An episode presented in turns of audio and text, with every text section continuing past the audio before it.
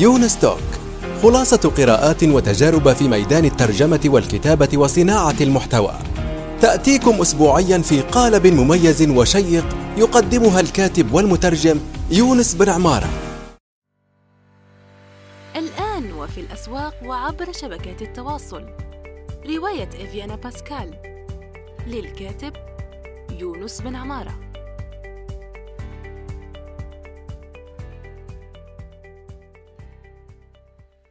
السلام عليكم ورحمة الله وبركاته، أهلا ومرحبا بكم في حلقة جديدة من يونس توك. صباح الخير أو مساء الخير حسب الوقت الذي تستمعون فيه إلى هذه الحلقة الجديدة من برنامج الصوتي المدونة الصوتية يونس توك. يوم 30 أغسطس طرحت في تويتر، حسابي على تويتر يونس بن عمارة، ما يلي: ما الذي يمنعك من مشاركة معارفك العملية؟ ما نقصده بالعملية أمور من مثل: كيف حصلت على عميل أو عمل؟ ماذا أرسلت أو قلت بالضبط لإبرام صفقة؟ كيف تنجز بالضبط وتفصيل بعض المهام؟ اختر سببا، واختار 52.6% من الناس لا أعرف كيف أشاركها. بعدها اختار البعض الكسل، والآخر سر المهنة، ثم أخيرا خشية المنافسين. وعدد المصوتون 38 صوتا. هذه هي النتائج النهائية لهذا الاستبيان الذي عملته على تويتر. فارتأيت أن أختار أكبر الأسباب نسبة، وهو 52.6%. سأضع طبعا رابط نتائج هذا التصويت في التدوين التابع لهذه الحلقة، وهو لا أعرف كيف أشاركها. إذن في هذه الحلقة سوف نتحدث عن كيف تشارك معارفك العملية. إذن عندنا عدة سبل للمشاركة المعرفة، وبإذن الله تنفع الكثيرين مهما كانوا، سواء كنت لا تعرف الكتابة أو لا تعرف الصوتيات وتعرف الكتابة مثلا، أو لا تعرف المرئيات وتعرف الصوتيات فقط. فهناك شيء لكل حالة بإذن الله في هذه الحلقة. إذن لنبدأ بكيف تشارك معارفك. هناك السبيل النصي. طيب، كيف نشارك معرفة نصيا؟ أنا أقترح أنك تفتح نشرة بردية. لماذا نشرة بردية؟ لأنه معظم هذه التفاصيل العملية راح تكون شخصية إلى حد ما، وليست مضطر أنك تكشف عن اسمك الحقيقي. تمام؟ إذا أنصحك هنا إما أن تفتح مدونة على ووردبريس، وفتحها سهل، وتبدأ بالنشر ثم بصفة مقالات، أو تفتح نشرة بريدية في هودهود، وأيضا محررها سهل واستخدامها سهل. أصلا شرحت المحرر في فيديو لي على قناتي في اليوتيوب، شرح محرر هودهود. تمام؟ أيضا ستجدوا الرابطة في الروابط التابعة لهذه الحلقة. فإذا النص، أنا أقترح أنك إما تكتب مقالات، إما عدد نشرات بريدية. المقالات في ووردبريس، نشرات بريدية في هودهود. هناك أيضا طريقة أخرى للنص، هو أنك تغريدات وأثريدات إن كنت تجيد تويتر. تمام؟ هذا شيء جيد جدا صراحة. وإن جمعت بين الجميع، وأن يكون لديك حساب تويتر ونشرة بريدية، اللي يكون هي نفسها، أنت راح تنشر نفس المعلومة فقط في وسائط مختلفة. فهذه هي البطولة، فراح تكون بطل في الجانب النصي هنا. تمام؟ فإذا هذا كيف تشارك معرفك نصيا. أعطيتك هذه الاحتمالات أو الطرق أو القنوات للنشر. لنذهب إلى الصوتي. الصوتي مثل ما تسمعني الآن، هو أنك تطلق بودكاست. لست مضطر أنك تكون مهندس في الصوتيات لكي تطلق بودكاست. أنا أسجل الآن هذا بالآيفون، أرسل في الرسائل المحفوظة أي لنفسي عبر التليجرام، ثم أنزلها. تمام؟ وأرفعها في anchor.fm. anchor.fm هو منصة من أسهل ما يكون لإطلاق البودكاست، لكن إن أتتك صعبة أيضا، وهذا شيء معقول، لكنها هي سهلة جدا صراحة من ناحية الاستخدام. لكن إن أتتك صعبة، استخدم أي برامج تتيح لك الرفع، مثل اليوتيوب أيضا على فكرة، لأن اليوتيوب يمكنك أن ترفع فيه البودكاست مع صورة ثابتة، ما عندك إشكالية. حلو. فإذا إذا عندك معارف وأنت تحب الحديث والصوتيات وما شابه، خلاص أطلق بودكاست. هذا الحل المثالي لمشاركة المعارف بالنسبة لك. أيضا لست مضطر أن تطلق بودكاستك الخاص، خاصة في البداية. يمكن أن تكون ضيف، سواء دائم أو مؤقت، في بودكاستات الآخرين. إن كنت أنجزت أي شيء في حياتك، عندك خبرة، تمام، عندك معرفة تريد مشاركتها، أرحب بك في بودكاست يونس توك. فقط تواصل معي وأبشر سنعد لقاء مع بعض وتشارك معرفك مع الآخرين. وهذا ما ذكرته يعني عندما علق أحد الأشخاص الأستاذ، لحظة خلينا أقرأ، محمد بدر قال: لا هذا ولا ذاك، يعني اللي يمنعه من مشاركة معي إنما هو كثرة الانشغالات والأنشطة وقلة الوقت وضيقه.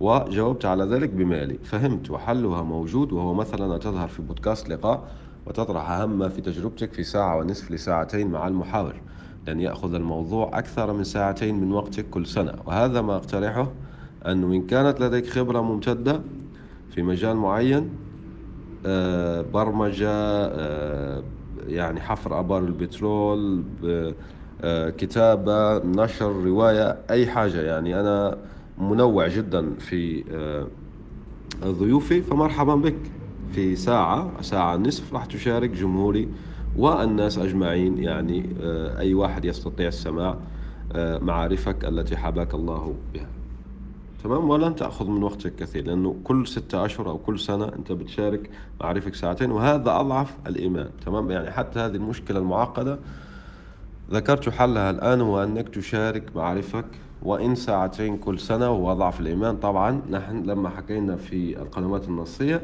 الأفضل أن تنشر يومي بالنسبة لتويتر تغريدات وثريد أسبوعي، وبالنسبة للمقالات أو النشرة تنشر أسبوعي، تمام، لكن تويتر يومي، فهكذا تكون مشاركة المعرفة ممتازة. الآن وفي الأسواق وعبر شبكات التواصل، رواية إيفيانا باسكال للكاتب يونس بن عمارة.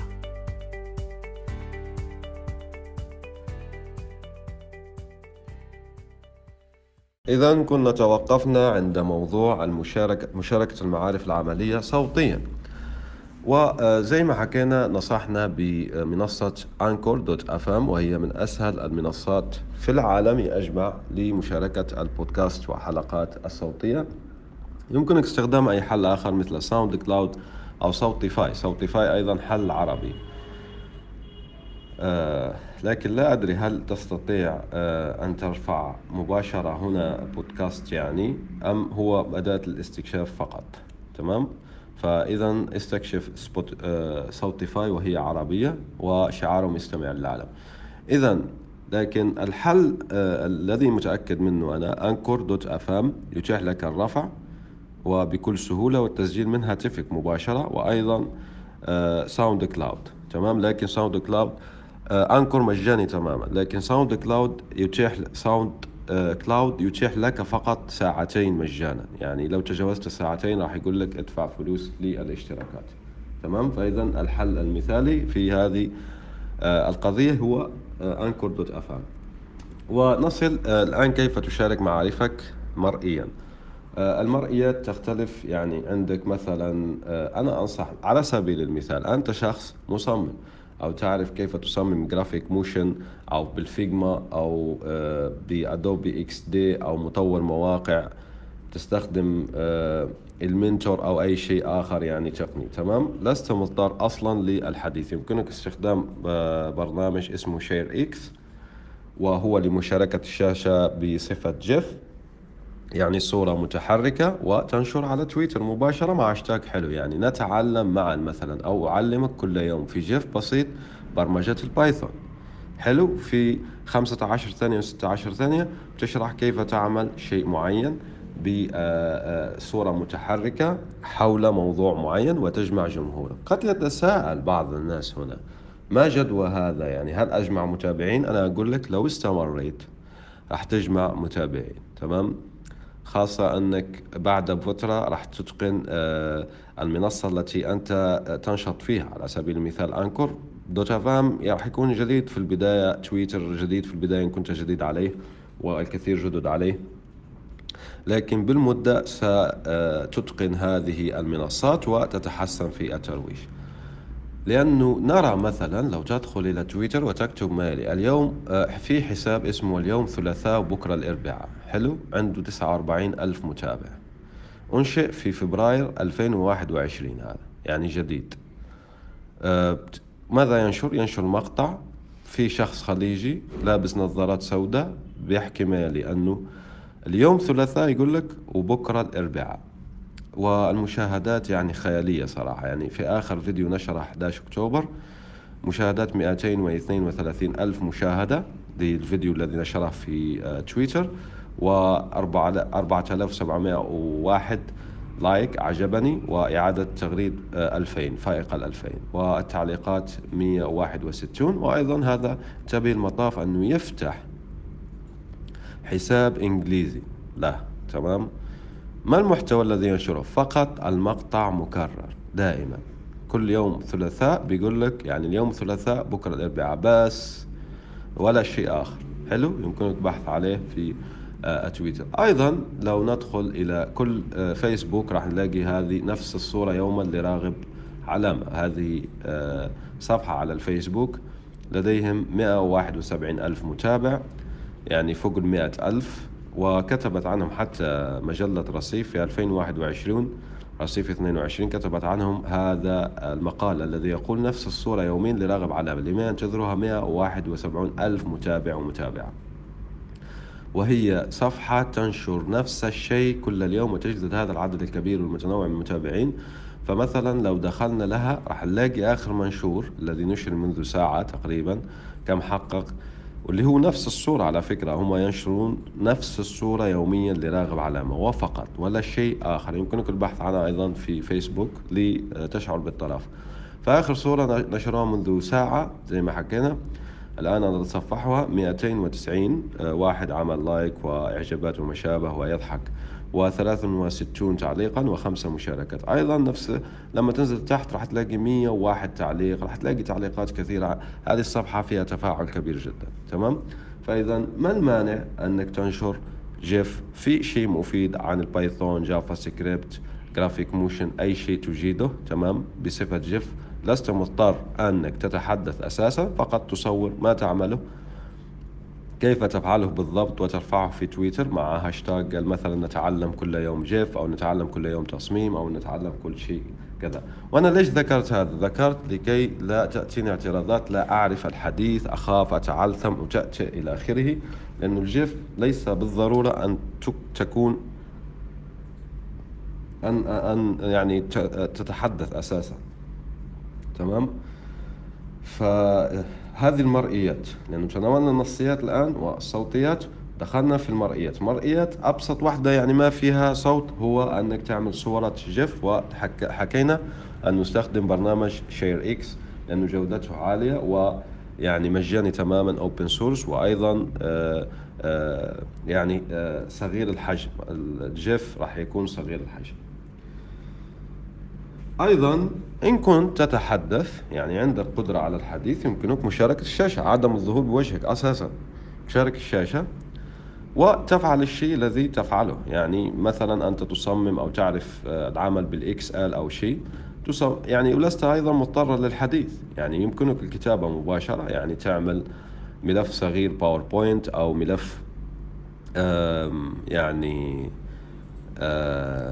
ملف تقديمي في كانفا أو وورد أساساً، وتتكلم يعني تقدم فيه ماذا ستتحدث عنه، ومباشرة تدخل في الموضوع لأنك تشارك الشاشة الآن. وأنا أستخدم في العادة زوم لأنه يتيح لك مشاركة الشاشة وجودة جيدة، وزوم مجاني في الغالب، يعني إلا أنت تجاوزت 45 دقيقة في التسجيل، وهو أصلاً لن تتجاوزها أنت. فحاول في البداية أنك تشارك معارف لا تأخذ 15 دقيقة 20 دقيقة. تمام،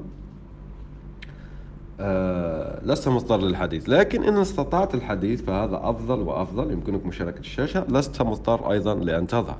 لكن إن استطعت أن تظهر بوجهك أيضا يعني إلى جانب مشاركة الشاشة، فهذا أفضل وأفضل، وفرصك يعني ترتفع نحو الأفضل في جمع جمهور. فإذا هذا كيف تشارك معارفك. الآن تناولنا الثلاثة يعني القنوات التي عندنا، يعني أو خلينا نقول المسارات النصية الصوتية والفيديو، ورفعت الحجة بحمد الله. إذا شارك معارفك، وأيضا راسلني على تويتر أو تعليق في مدونتي أو في أي مكان يعني واتساب، وإن بدأت بمشاركة معارفك وسوف أتابعك وأدعمك وأعيد تغريد منشوراتك التي تشارك معرفك، وأجرك على الله وبارك الله فيكم. إذن هذا ما لدينا في هذه الحصة، أشكركم لحسن الإصغاء والاستماع.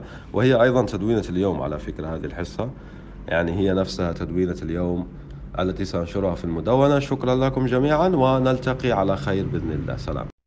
نأمل أن يكون موضوع هذه الحلقة قد نال استحسانكم. انتظرونا في الأسبوع القادم، ولا تنسوا مشاركة الحلقات والاشتراك بالبودكاست، علما أنه بإمكانكم مراسلتنا باقتراحاتكم للتحدث عن أي موضوع يتعلق بالكتابة والترجمة وصناعة المحتوى.